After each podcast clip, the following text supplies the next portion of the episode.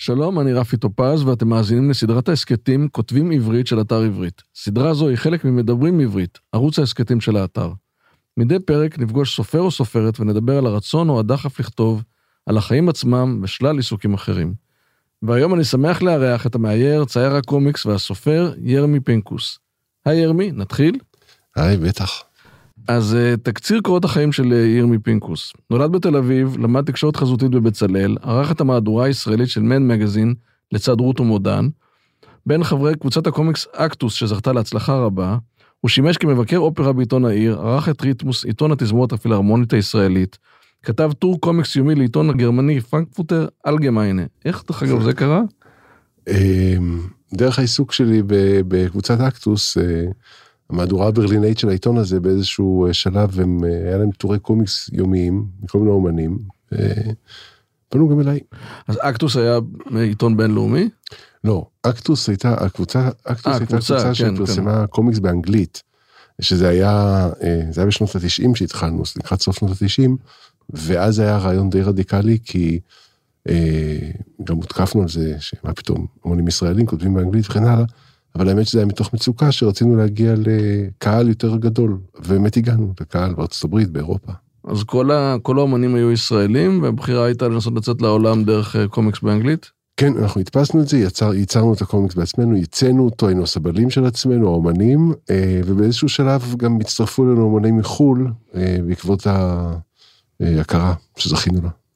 בכלל קומיקס דרך אגב, זאת אומרת, אני חושב שלציבור הרחב חושבים על משהו שהוא יותר אה, מין גיבורי, זאת אומרת, סופרמן, ספיידרמן, כל מיני דברים כאלה, אבל קומיקס זה דבר אחר לגמרי בעצם, נכון? זאת אומרת, אה, אם אתה מסתכל על זה כ... איך אתה מסתכל על קומיקס? אה, כמו שמסתכלים על עולם הספרות, זאת אומרת, יש לך את הקומיקס המסחרי התעשייתי, מיקי מאוס, ספיידרמן, מנגה, כל מיני כאלה.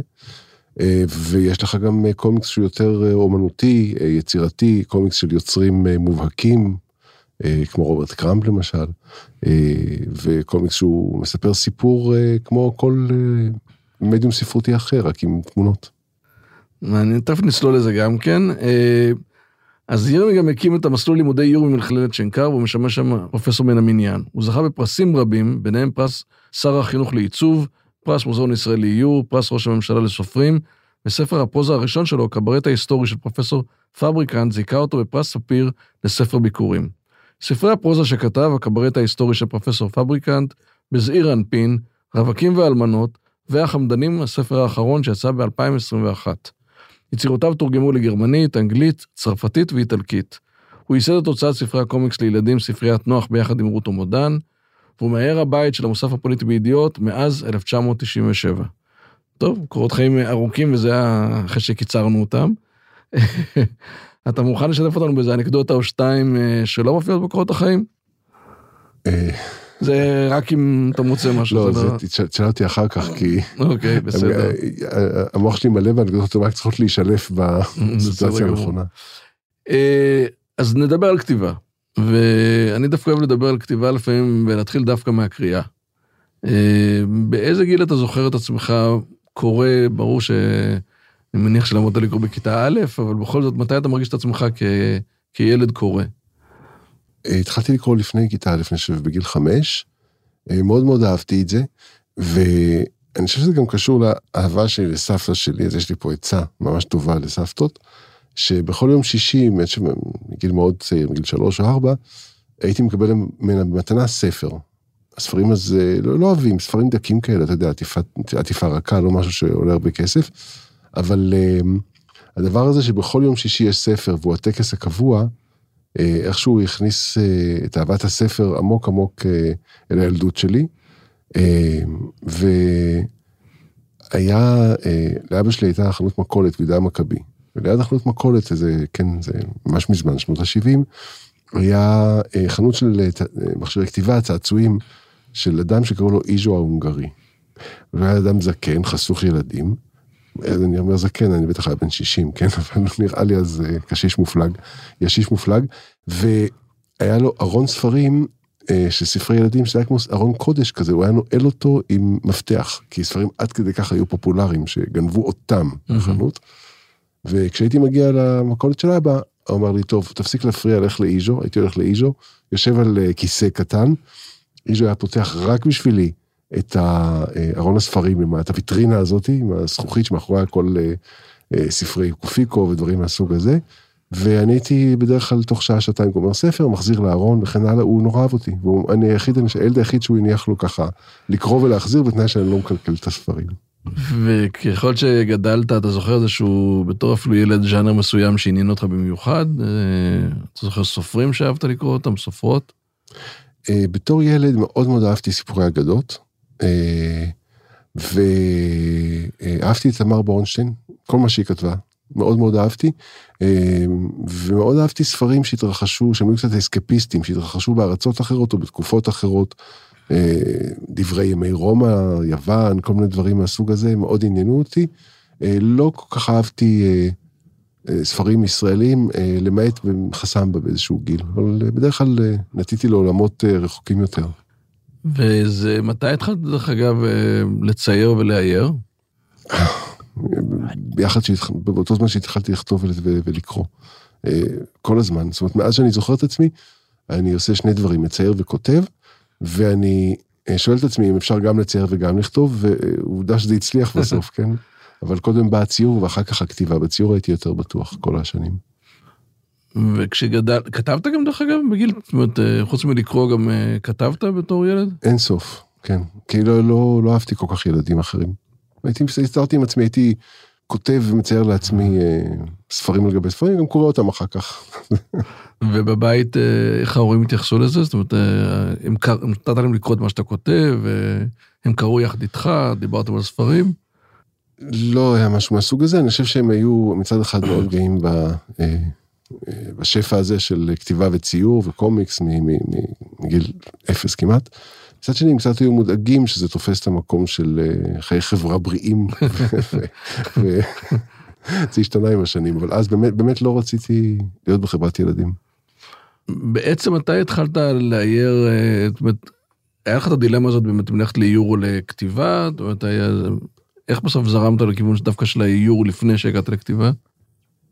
אני חושב שהסיפור הוא כזה, בציור, איור, גרפיקה, כל הדברים האלה, הם היו מאוד טבעיים וברורים לי, היה ברור לי שיש לי כישרון, תמיד הייתי הצייר של הכיתה, הצייר של הבית ספר, האומן קומיק של הבית ספר, של התיכון, כל מיני דברים כאלה. עכשיו, לא שמתי לב שבדרך אני גם כותב, זאת אומרת, אם מישהו מצייר קומיקס, הוא גם כותב אותו הרבה פעמים. והיה ברור לי שהמקצוע שלי יהיה בתחום הגרפיקה, ואחר כך כשהגעתי לבצלאל, זה התגלגל לתחום האיור, לאט לאט זה אה, התמקד בתחום האיור. הכתיבה, תמיד הייתה איזה מין פילגש כזו, שפלרטטתי איתה, אבל לא העזתי כמובן, אה, אולי מתוך איזה אה, חרדת קודש, או, או מין כבוד אדיר כלפי הספרות, אתה יודע, גיבור הילדות שלי היה חיים נחמן ביאליק, כן, התחפשתי לביאליק פעם אחת וכן הלאה. התחפשת לביאליק? כיתה א'. לא, אתה מבין כבר איזה ילד הייתי, כן, זה מסביר נושא החברות עם חברים, עם ילדים אחרים, אני חושב. ו... אז הייתה לי איזושהי יראת כבוד כלפי המקצוע הזה של הספרות והכתיבה בוודאי, אבל לאט לאט חברים, אני חושב שמי ששכנע אותי לכתוב זה היה רוגל אלפר, שהיה עורך בעיתון העיר בסוף שנות התשעים, בתרבות, והוא אמר לי בוא בוא תכתוב, אתה תמיד אתה מדבר יפה ואתה מספר יפה, ובוא בוא תתחיל לכתוב אצלי. והוא מינה אותי לכתב רכילות, אבל לא מהסוג הזה שאנחנו חושבים של כל מיני סלבס, אלא להפך. כתב רכילות של כל מיני אירועים שקרו בעיר שהם ממש, היו ממש לא חשובים. כל הדברים האלה שהעורך זורק כשהם מגיעים אליו אז בפקס או במייל, כן? שהוא אומר, טוב, לזה אף אחד לא שולח אף אחד, היה שולח אותי לזה, כמו נגיד אליפות הרמי קובה ארצית וכן הלאה. וזה היה בית ספר לכתיבה, ואיכשהו שם איזשהו טון אירוני, טון של התבוננות, בהמשך הפכתי להיות שם מבקר אופרה, עם דגש על המילה מבקר, זאת אומרת ויזיטר. לא, זאת אומרת, הייתי, הייתי מגיע לאופרה וכותב מה שאני, גם, גם הקהל היה חלק מהביקורת, מה ראיתי, מה לבשו וכן הלאה.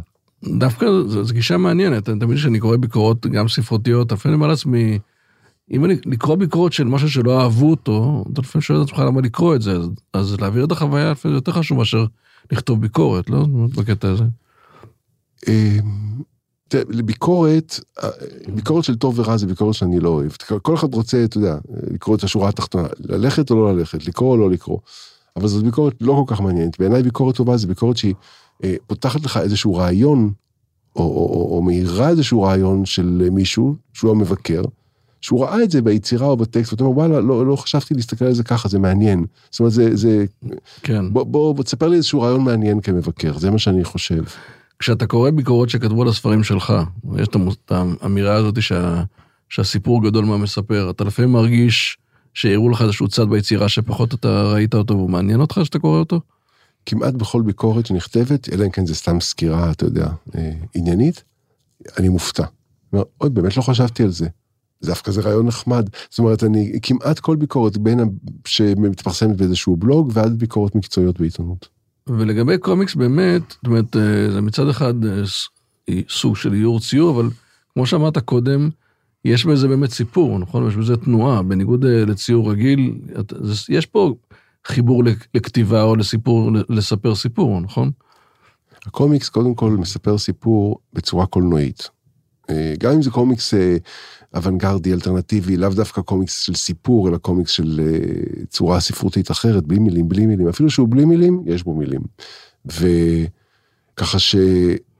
כש, כשעשיתי קומיקסים יותר, עד שכשנעשיתי סופר, אז התחלתי לצייר פחות קומיקס למבוגרים, כי כל הדחף שלי לספר את הסיפור עבר לעולם הפרוזה.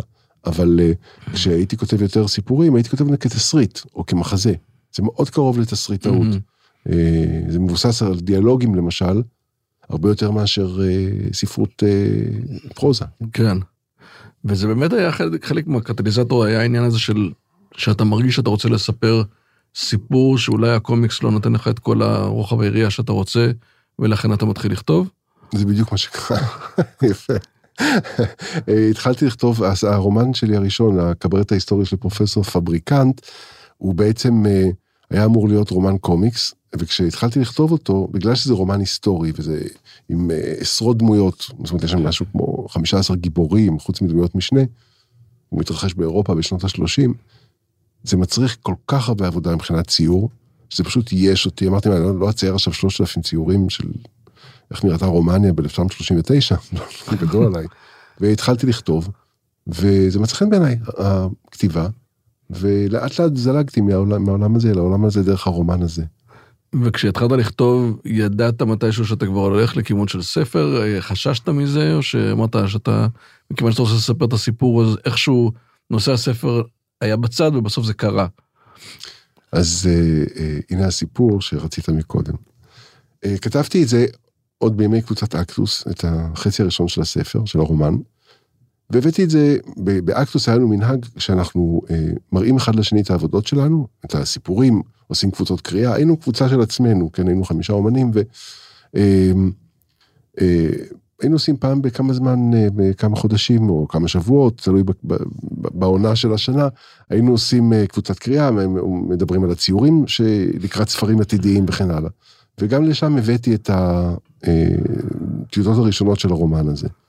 עכשיו, הם מאוד עודדו אותי, הקבוצה, וגם בייחוד אה, אה, בתיה קולטון, חברת הקבוצה, שהיא מאיירת קומיקס אה, נפלאה בזכות עצמה, אמרה לי, תכתוב כמו שאתה מדבר, אל תתייפייף, אתה, כמו שאתה מספר לנו את הסיפורים, ככה תכתוב. וזה מה שעשיתי. אבל בכל זאת, אתה יודע, אדם כותב שנה, שנה וחצי ספר, והוא אומר, טוב, יכול להיות שאני משוגע, אני לא הראשון שחושב ככה, כן, אני מספר לי סיפור מטורלל על חבורה של אה, שחקניות בנות 80 שמסתובבות ברומניה רגע לפני השואה, והן מופיעות כאילו אין מחר אה, בכל העיירה, ושרות שירים ביידיש. קצת, קצת, אמרתי, אולי אני קצת משוגע. ואז אה, אמרתי, אני חייב, כשהגעתי לאמצע הספר, אמרתי, אני חייב איזשהו פידבק מקצועי מעולם הספרות, כי כל זה טוב ויפה, עולם הקומיקס, ו... ומכיוון שלא הכרתי אותו, והייתי מאוד תמים ביחס למנגנונים שלו, אמרתי, אוקיי, יש נילי מירסקי, המתרגמת האגדית, הייתה עורכת בעם עובד. אמרתי, אני אתקשר אליה, ואני אגיד לה שאני רוצה שהיא תקרא את הספר. הכרת אותה או שלא הכרת? לא, לא הכרתי אותה, אבל מאוד הערכתי, מאוד הערכתי אותה.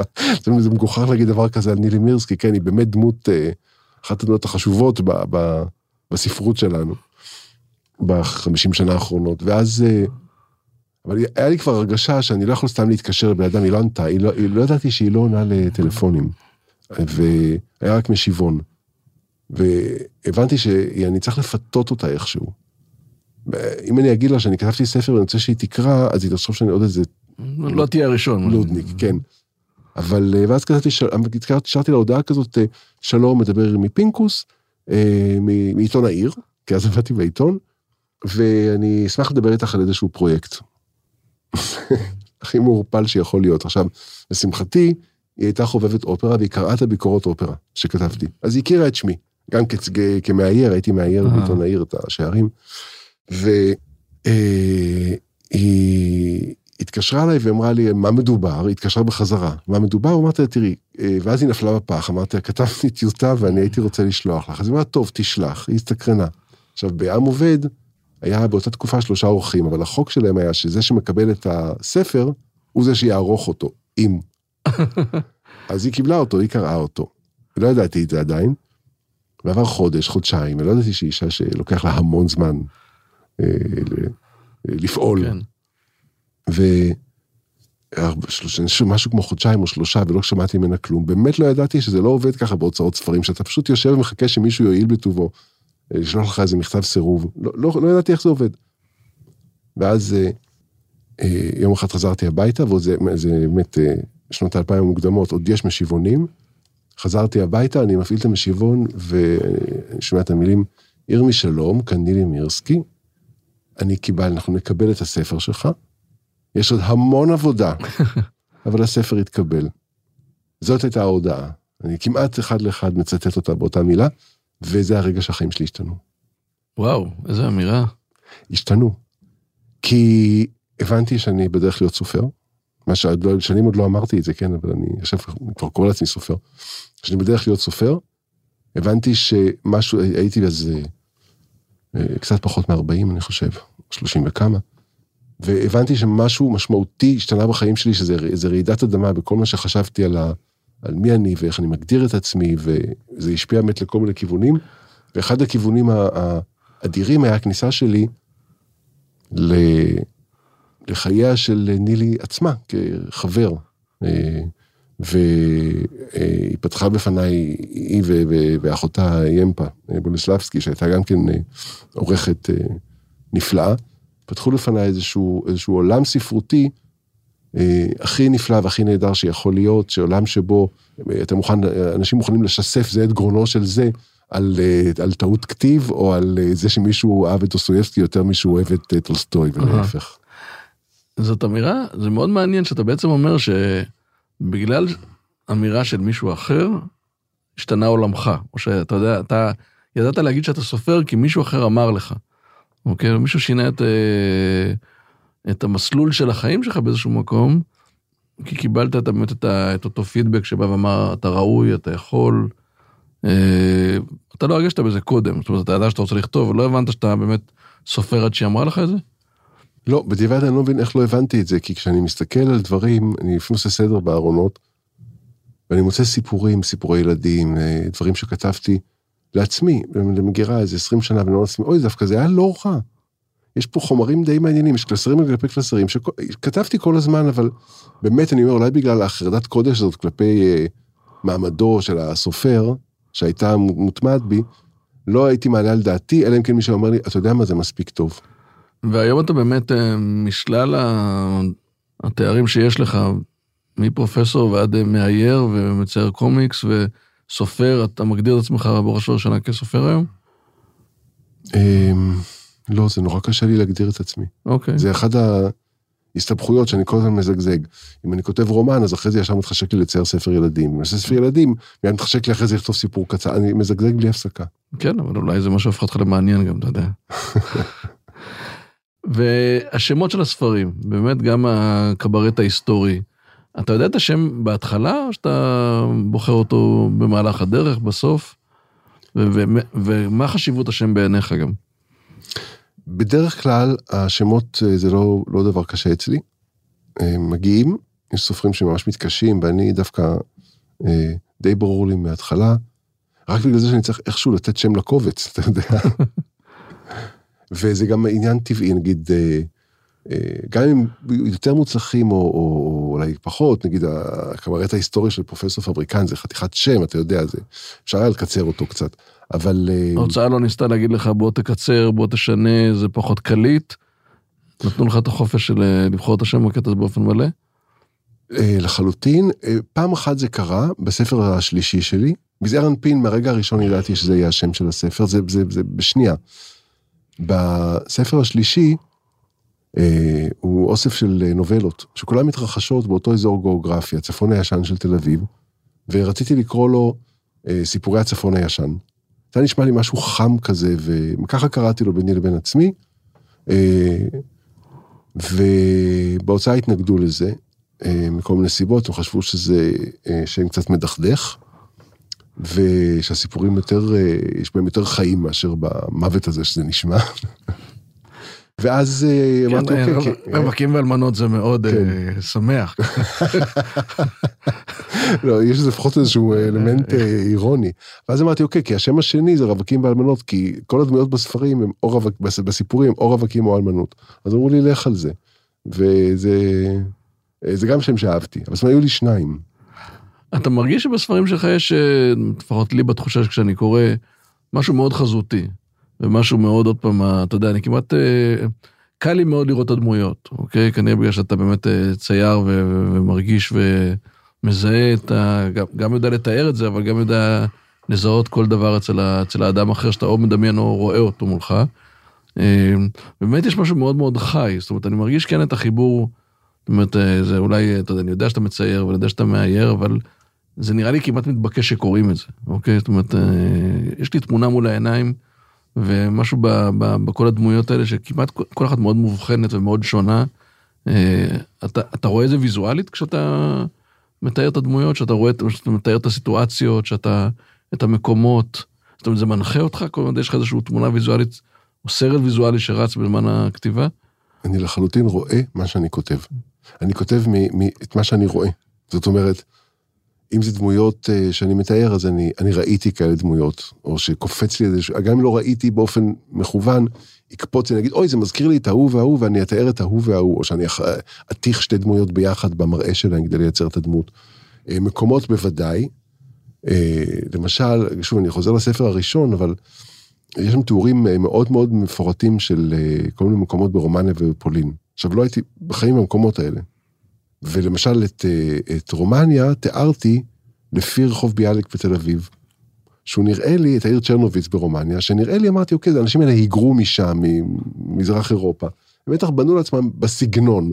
ותיארתי את רחוב ביאליק בתל אביב, את הבתים הישנים האלה של 1910-20, אה, ויוצאי העיירה, העיר אמרו לי, אתה יודע, תיארת כל כך יפה את העיר שלנו, והכל היה מבוסס על תמונות שראיתי, או על מקומות שנראו לי כמו. זאת אומרת, אני כותב מתוך העין, וזה נראה לי המשימה המרכזית שלי והיכולת המרכזית שלי, אה, כאדם שיודע להתבונן. זה ההכשרה המקצועית של מאייר או של רשם. מלמדים אותך ארבע שנים להסתכל ולהעביר את זה לדף. אז אתה יכול להעביר את זה לדף דרך אה, מכחול, אתה יכול להעביר את זה לדף דרך אה, טקסט. אני חושב שלאחרונה שמתי לב שהתחלתי לצייר כמו שאני כותב. זאת אומרת, מה שיש מאוד מאוד חזק בכתיבה, שצריך להיות לפי דעתי זה סאבטקסט. אתה כותב מילה אחת, אבל יש לה סאבטקסט, יש לה עוד משמעויות, יש לה עוד רובד נוסף שהוא מתחבא מתחתיה, ו, או לכל משפט, לכל פסקה. ואני שמתי לב שאולי אה, אפילו כמרצה עכשיו, ממש בימים האחרונים שמתי לב לזה, היינו באיזה פורום וכמה מרצים דיברו על עבודה והסתכלו עליה, וראיתי שרוב המרצים מסתכלים עליה דרך העיניים, זאת אומרת, הם רואים אותה, הם מתארים אותה והם מנתחים את מה שהם רואים. אה, ואני מסתכל עליה כבר קצת כסופר, זאת אומרת, אני מסתכל עליה ואני מנסה להבין מה הסאבטקסט שלה.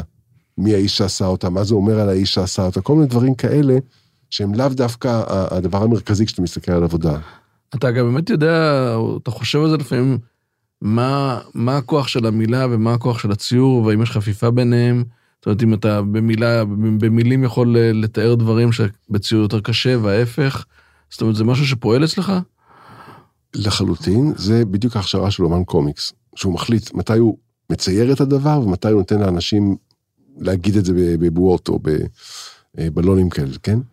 אה, בספר הראשון היו ציורים והיו טקסטים, בספרים הבאים כבר אה, לא השתמשתי יותר בציורים, אבל עכשיו כשאני מתעניין בספרי ילדים, למשל בפרויקט לספריית נוח, שזה קומיקס לילדים שאני עושה אותו עם רוטו מודן, חלק מהספרים אנחנו מציירים בעצמנו, חלק מהספרים אנחנו משמשים כמין אורחי על ומחברים בין סופרים לבין אה, יוצרים יותר צעירים. שם, בתחום של ספרי ילדים, אני מוצא שוב את הקשר הנפלא הזה בין מתי אתה מחליט לכתוב את זה, ומתי אתה מחליט לצייר את זה. אה, יש לך מתי- דוגמה למשהו של אה, מתי לכתוב ומתי לצייר? אה, לא דוגמה קונקרטית, אבל למשל, לפעמים יותר פשוט לצייר את הדמות מאשר לתאר אותה. לפעמים אתה מתחיל להגיד, אוקיי, היה לה אף כזה, ועיניים כאלה, ואוזניים כאלה, ו- ו- וכשהיא, וכשהיא סבבה את הראש, היה לה חיוך חצי עקום. זה המון מילים. ציור אחד מוצלח, סוגר לך את הפינה הזאת אה, הרבה יותר בקלות. ולפעמים אתה לעצמך, כשאתה כותב עכשיו את הספרים, מצייר לעצמך את הדמות ואז מתאר אותה? זאת אומרת, אתה לפעמים עובר את השלב הזה של, אני בטוח הרי שבראש יש לך את הדמות, אבל לפעמים אתה ממש רוצה לשים אותה על נייר כדי שהיא, לתאר אותה טוב יותר מבחינתך? לעתים אני, אה, או שאני מחפש תמונות של אנשים שדומים נגיד, או של מקום שאני רוצה, ואני מנסה לצייר אותו, תוך כדי הכתיבה. או שלפעמים, אתה יודע, אני עובר באיזשהו מקום, אני רואה משהו מעניין, אני מוציא את הפנקס, עושה סקיצה קטנה, ואחר כך זה נכנס לספר. ומכאן באמת אפשר לשאול, אז, אז הנושאים שאתה כותב עליהם, או הסיפור עצמו, מתי מתעורר אצלך סיפור? מדמות, מסצנה, מאירוע, אה, כל דבר זה קצת שונה. אבל זו שאלה נפלאה. אני, אני שנייה סוטה מעצמי, אתה יכול להגיד לי, נגיד, סופרים אחרים, מה הם אמרו, ממה הם מתחילים סיפור? אז אני חושב שהרבה סיפורים, הרבה סופרים אומרים שהם מתחילים מדמות כן. או מסצנה. זאת אומרת, אה, אני חושב, יש, אה, וזה מעניין, כי יש סופרים שהם יותר אנליטיים, ואז יש להם אה, מין מחשבה בכלל של, של הספר עצמו, של התחלה, אמצע, אולי לא בדיוק הסוף, אבל הם רואים איזשהו משהו יותר, את, את הסיפור כולו. אבל אה, הרבה סופרים אה, מדברים על זה שיש איזושהי אסוציאציה שהיא או דרך דמות או דרך סצנה שמתחילה אצלם, והם לאו דווקא יודעים לאן הם יגיעו אפילו, זאת אומרת, זה, זה כן. נקודת התחלה ו, וזהו, לא יותר מזה. אה, אצלי, התשובה היא סיטואציה. זאת אומרת, סצנה זה דבר שיש בו כבר תנועה. ואצלי בדרך כלל זה מתחיל מאיזושהי סיטואציה, זאת אומרת, אה, לא, לא- אין לי כרגע דוג- דוגמה קונקרטית, אבל זה איזושהי סיטואציה, שני אנשים שאחד מהם הוא ככה והשני הוא ככה, וזה המצב שלהם. איזשהו מצב, אה, בן אדם שהגיע לאיזשהו מקום ונשאר בלי אה, בית מלון ללילה. סיטואציה, זה לא סיט- זה סיטואציה, זה לא כן, סצנה. כן. זה איזושהי סיטואציה, ואז אני אומר לעצמי, אוקיי, שהיא מעניינת אותי, למה היא מעניינת אותי אני לא יודע, אני פתאום נתפס לי איזה משהו, כן? אה, בית שיש בו מכת עכברושים, ושני שכנים מתחברים על הרקע הזה. זה ברווקים ואלמנות. נכון. אז- הסיטואציה, ו- ואותה סיטואציה, יש בה גם איזה שהם אלמנטים גרוטסקיים או, או מיוחדים או שונים, או שלפעמים זה יכול להיות ממש סיטואציה פשוטה, אפילו כמו באמת, לאדם אין מלון ללילה. זה, צריך, זה, זה מעניין אותי ואני לא יודע למה. זאת אומרת, זו הנקודה שהיא כמו מן הכתם העיוור בראייה, אני לא יודע למה הס- הסיטואציה מעניינת אותי, זה משהו אמוציונלי שאני לא נותן עליו את הדעת, אבל זה מעניין אותי. ואז אני אומר לעצמי, אוקיי, בוא נראה איך זה הגיע לזה. איך, איך, קודם כל, איך הסיטואציה הזאת נולדה, מאיפה היא באה, מי זה האנשים האלה, מה זה המקום הזה, מה, מה זה היום, היום בשנה שזה קרה בו. זאת אומרת, אני מתחיל לשאול עצמי שאלות מהסוג הזה, והרבה פעמים, מפה אני קופץ לסוף. אני כמעט תמיד יודע את הסוף אה, בהתחלה. אבל אני לא יודע מה יהיה באמצע. את ה- זה קישקע בלי מילוי, תמיד מילוי צריך אני מוסיף. אחר כך. יש סיטואציה, אחרי הסיטואציה יש את הסוף, ההתחלה לא תמיד באה בהתחלה, היא משתנה. אה, נגיד בחמדנים, אה, ההתחלה השתנתה באופן רדיקלי ממה שחשבתי שהיא תהיה, אה, אבל הסוף כמעט תמיד ידוע לי מההתחלה. וזה עדיין, והדרך הזאת בין ההתחלה לסוף, היא, היא תהליך שמרתק אותך? כן, בטח, זו ההפתעה הכי גדולה. ואז אני אומר, אוקיי, עכשיו בוא נ... כל השחקנים של השחמט ערוכים, אנחנו יודעים שבסוף המלך ייפול, אנחנו יודעים שהסיטואציה זה כמו חידת שח, אתה יודע, שזה לא מתחילים בדיוק, מתחילים נגיד שהשני שני רצים קדימה, רצו כבר. כן. וחייל אחד מת. אוקיי, מאיפה, מפה נגיע למט. וזה דרך שהיא קורית כבר בתוך איזה היגיון פנימי של הדמות שלי, של המצב רוח שלי, של המקום שאני נמצא בו באותו זמן בחיים, השלב שלי. וזה דברים שמפתיעים אותי והם נהדרים. זה מעניין, כי כש, כשאני קורא את הספרים שלך, יש לי, איך, יש לי את התחושה שאתה מספר את הסיפור לעצמך. זאת אומרת, זה, יכול להגיד את זה על הרבה סופרים כנראה, אבל, אבל אתה, אתה, איכשהו לי את התחושה, לפחות שאתה נוכח בסיפור. זאת אומרת, לא, לא, זאת אומרת, שאתה, כשכתבת את זה, סיפרת על עצמך את הסיפור. ושכמובן נהנית מהדרך, אבל שאיכשהו, שזה אתה, ואני, יש לי פה את הזכות לקרוא את מה שכתבת, אבל אתה ישבת, סיפרת לעצמך סיפור, ובמקרה גם כתבת אותו. אה, קודם כל זו תחושה מעניינת שאני שמח שאני מעורר אותה. אה, כי בעצם, אתה יודע, גרטרוד סטיין, הפילוסופית, הסופרת, היא אמרה פעם, הכל הוא אוטוביוגרפיה. זאת אומרת, שישאלו אותה על פיקציה ולא פיקציה וכן הלאה. ובאמת, כל משהו פיקטיבי, בגלל זה אני אומר, אין ספרות שהיא לא אוטוביוגרפית, במובן הזה שכל ספרות היא, היא על חשבון ההתנסות שלך, על דברים שאתה, היא רק משם יכולה לבוא, אתה לא יכול לכתוב ספרות על סמך זה ש... אה, אפילו אם אתה תכתוב את קורות חייו, אני יודע מה, של הקיסר קליגולה עכשיו, זה יהיה על סמך ההתנסות שלך בעולם, לא על סמך קורות חייו האמיתיים או המדומיינים. ככה שכל סיפור הוא אישי. עכשיו, והאישיות חייבת לעבור דרך זה, אלא אם כן זה מספרות בידורית שאני, אין לי מה לעשות שם, אתה יודע. אה, ספרות שיש לה מטרה, נגיד, אה, בלש בידורי כזה, או משהו מהסוג הזה, או, או ספרות אהבה בלי יותר מדי סאבטקסט. עכשיו, אני נמצא שם, אבל כל פעם אני לוקח לעצמי פרסונה אחרת.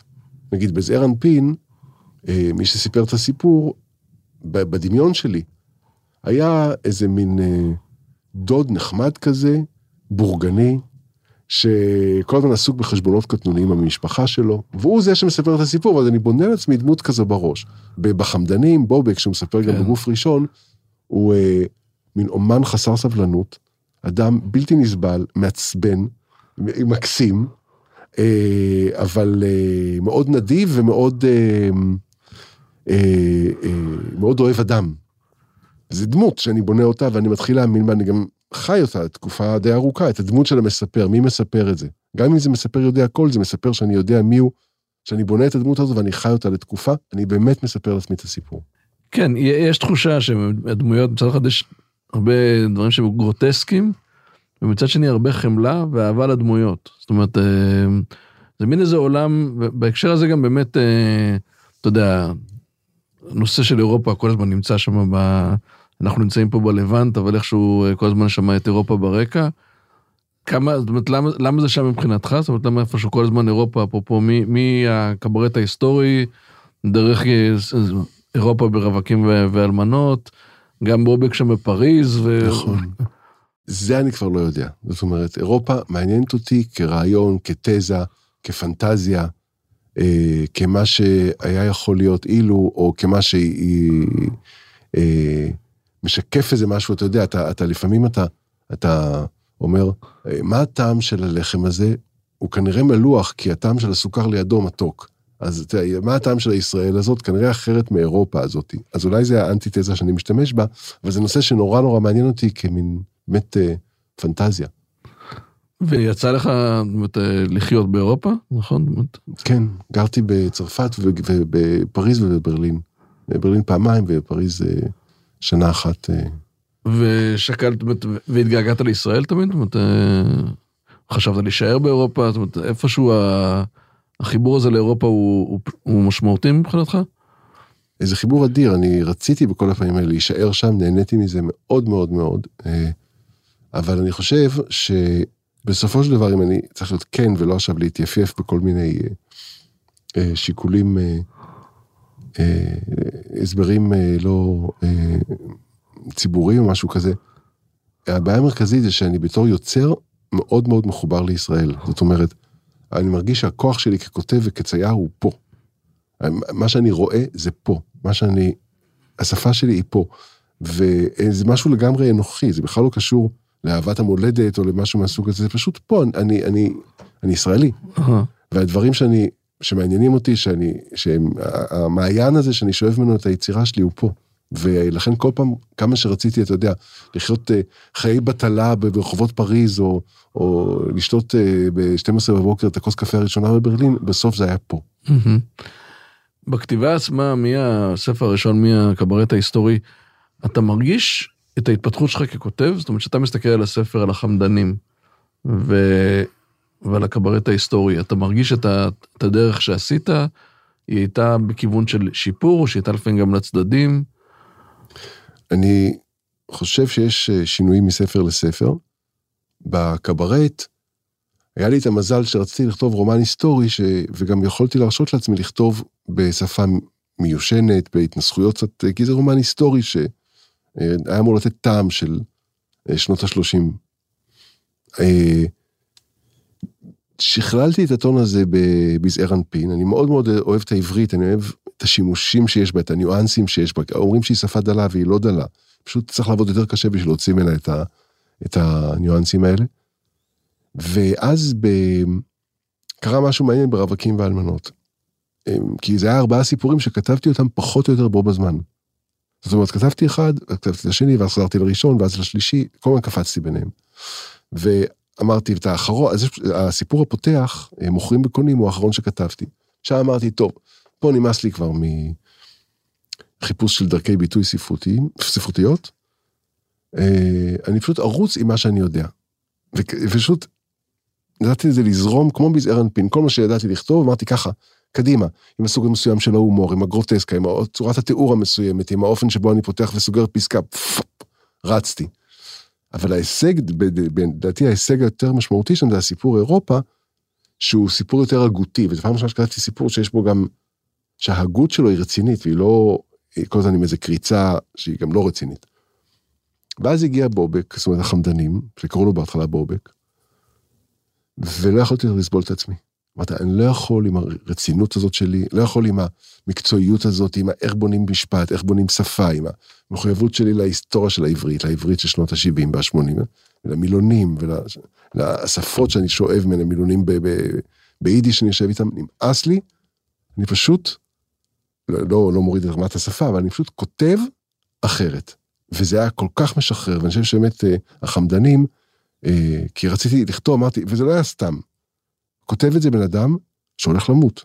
אין לו זמן לכתוב תיאורים של מאות עמודים, פשוט אין לו זמן, הוא הולך למות, כל מילה שלו זה... וכשנכנסתי למצב רוח הזה, זה התחיל לרוץ הספר במין, במשפטים הקצרים האלה, שאין להם סוף ואין להם התחלה, והם רודפים אחד אחרי השני. ובאמת, ב...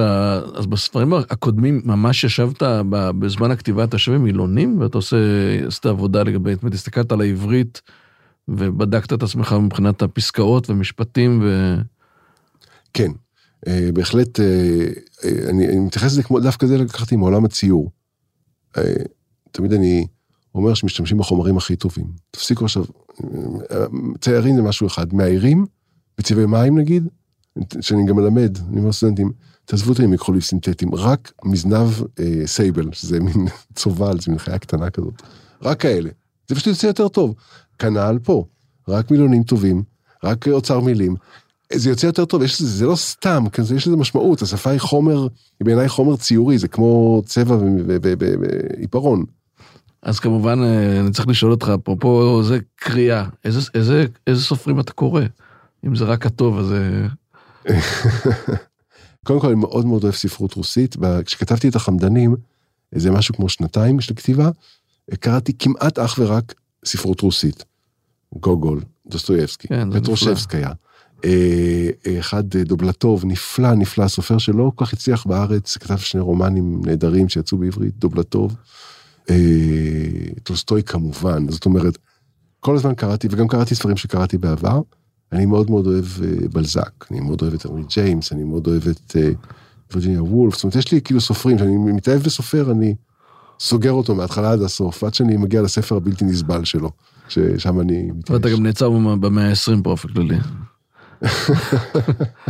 אה, תראה, יש, קודם כל, החיים קצרים, אז בואו קודם כל תנו לי לקרוא דברים שכבר הוכיחו את עצמם. אבל כן, אני אוהב גם בני זמננו, למשל, אני מאוד אוהב את דרור מישני, Mm-hmm. אני מחכה לכל ספר שלו, זה מושך אותי, אני חושב שיש לו איזושהי אמירה נורא חזקה על השפה. ואם אני אקרא סופר אה, בן זמננו אה, עברי, זה יהיה קודם כל, לא רק בגלל ה subject matter, זאת אומרת על מה הוא כותב, אלא קודם כל סופר שהוא הוא, הוא, הוא סופרת שמתייחסים לעברית כ, כחומר גלם, אומרים, אוקיי, מה אנחנו יכולים לעשות עם השפה הזאת? כי אחרת אני פחות, אני פחות נהנה, כמו שאני פחות נהנה מתרגומים לא טובים, שזה קשה, פעם יכולתי, לא שמתי לב לזה, שהייתי יותר צעיר, קראתי הכל, אבל היום עם התרגום לא טוב, אני פשוט אה, לא יכול לסבול את זה. באמת, מתוך איזושהי תפיסה של השפה כחומר. ובמעבר חד, אה, נעבור לאיזשהו שאלון קצר, בסדר? הכי אני אוהב בעולם. כן, יפה. זה שאל... תשובות של כן ולא, אבל אתה יכול אוקיי. טיפה להרחיב גם. בוקר או ערב? בעבר ערב, כיום בוקר. אז בוקר מוקדם? כן. כן? כן, אם, אם יוצא לי ובשקט, כן. מוסיקה או שקט? בעבר מוזיקה, היום שקט. טוב, זה אחרי גיל 50. שקט בבוקר. טוב, זאת שאלה שהאמת היא, כבר הורדתי אותה לפעמים, אבל במקרה שלך היא ממש מתבקשת. עת או מקלדת? מקלדת. מקלדת. אני רק רוצה לציין, לגבי מוזיקה, שכל אחד מהספרים, יש לו פסקול, שאני בוחר אותו, או שהוא מתהווה תוך כדי הכתיבה, וזה בדרך כלל משהו שאני שומע ב repeat, שנה, שנתיים, שלוש. וואו. כן, הפסקול של בובק, זה גם השירים שבובק אוהב, זה אה, ברסאנס. ב- כן. אני אוקיי. שמעתי ברסאנס וברברה, שנתיים. אה, זה גם מוזיקה, אגב, שהכרת לפני, או שלפעמים עבור הספר אתה נפגש עם מוזיקה שלא הכרת אותה? לפעמים זה גם קורה תוך כדי, למשל אה, ברווקים ואלמנות, אה, בסיפור אה, מוכרים וקונים, נדבקתי, פתאום גיליתי, אה, אמרתי, טוב, זה מתאים לזה ג'אז ישן, ופתאום גיליתי משהו שנקרא בלדת הרצח של ג'לי רול מורטון, זו הקלטה של איזה רבע שעה, וזה מה ששמעתי, שבעה חודשים כתבתי את זה, שבעה חודשים שמעתי את בלדת הרצח. אז בעצם כשאתה כותב ספר, אתה ממש אה, מוקף 360 בספר. זאת אומרת, אם זה גם המוזיקה שאתה שומע ברצף, וזה גם, ה, ה- אתה יודע, המילים שאתה, כל העולם הספרותי בכלל, וגם הכתיבה עצמה, זה מאוד מאוד עוטף אותך, הכתיבה. כן, כן, זה התניות, זה כמו, אתה יודע, כמו שנילי לימדה אותי אה, אה, לשתות וויסקי כשאני כותב. אמרה לי, זה פותח פרחים קטנים בראש. מעולה, אנחנו עוד רגע נגיד לשאלה הזאת. יפה. אה, ספר או סדרה? גם וגם, קודם הסדרה, ואחר כך הולכים למיטה וקוראים את הספר. ואיזה סדרה מעניינת היא הסדרה שאהבת בזמן האחרון? טוב, נו, הלוטוס הלבן, אבל כולם אהבו את זה, זה לא... חופשה או עבודה? קודם כל חופשה, אבל רצוי שיהיה בעבודה, למשל שאני אכתוב ספר. אוקיי, זאת אומרת, אתה מביא את הכתיבה איתך גם, ל, גם לחופשה כמובן. כן, זאת אומרת, עבודה, עבודה נתפסת אצלי אה, כדבר הזה שמכניס לך כסף, מה שנקרא באמריקאית day job, אבל אני לא, לא קורא לכתיבה עבודה, כן. וויסקי או בירה? וויסקי. וויסקי מסוים או באופן כללי וויסקי? תראה, זה תלוי, אה, לא מתחת, בוא נגיד, לא מתחת לרמה מסוימת, לא, אוקיי. לא וויסקי פיגולים, אבל אה, ביום ממש טוב טליסקר, וברגיל אה, בוש מילס. junk food או גורמה? אה, בדרך כלל גורמה. רומא או פריז, אני יכול לנחש, אני חושב, אבל... אה, כן, אין מה לעשות. אה, דרך אגב, בימי אקטוס, כשהוצאנו את הקומיקסים שלנו, שהם היו מצוירים ומודפסים ברמה שלא הייתה מוכרת כל כך בארץ, בארץ היה נהוג יותר קומיקס underground, אנחנו עשינו קומיקס מאוד אליטיסטי, אז דודו גבע המנוח, אז הוא קרא לנו אה, סושי קומיקס. הוא אמר, אני עושה חומוס קומיקס, אתם עושים סושי קומיקס. קר או חם? קר. וכשאני אומר לך קר, מה אתה חושב? מה האסוציאציה שלך? מעיל, גשם, אירופה, נובמבר. לא, אנחנו באירופה עוד פעם. מטרה או דרך? מטרה, אבל שוב, אז זה כאילו, אם היית שואל אותי את זה לפני חמש שנים, הייתי, הי- אתה מבין, עכשיו אני אומר מטרה, אבל בעצם אני רוצה להגיד דרך. הדרך למטרה. האם תעדיף לתמיד להקדים בשעה או לעולם לאחר ב-20 דקות? לא, להקדים, רק לא לאחר. מעניין שזה הפתיע אותי שכמעט כולם מדברים על להקדים. אולי זה גם עניין של גיל, אני לא יודע. אתה יודע איזה חרדה זה לאחר, אלוהים. ירמי, תודה רבה, היה מרתק, ושמחתי מאוד לארח אותך. האזנתם לכותבים בעברית, סדרת ראיונות עם סופרות וסופרים במסגרת ערוץ ההסכתים של אתר עברית. באתר עברית תוכלו למצוא אלפי ספרים בכל הפורמטים, דיגיטליים, קוליים ומודפסים, וגם, כמובן, את הספרים של ירמי פינקוס. להתראות בפרק הבא. תודה, להתראות.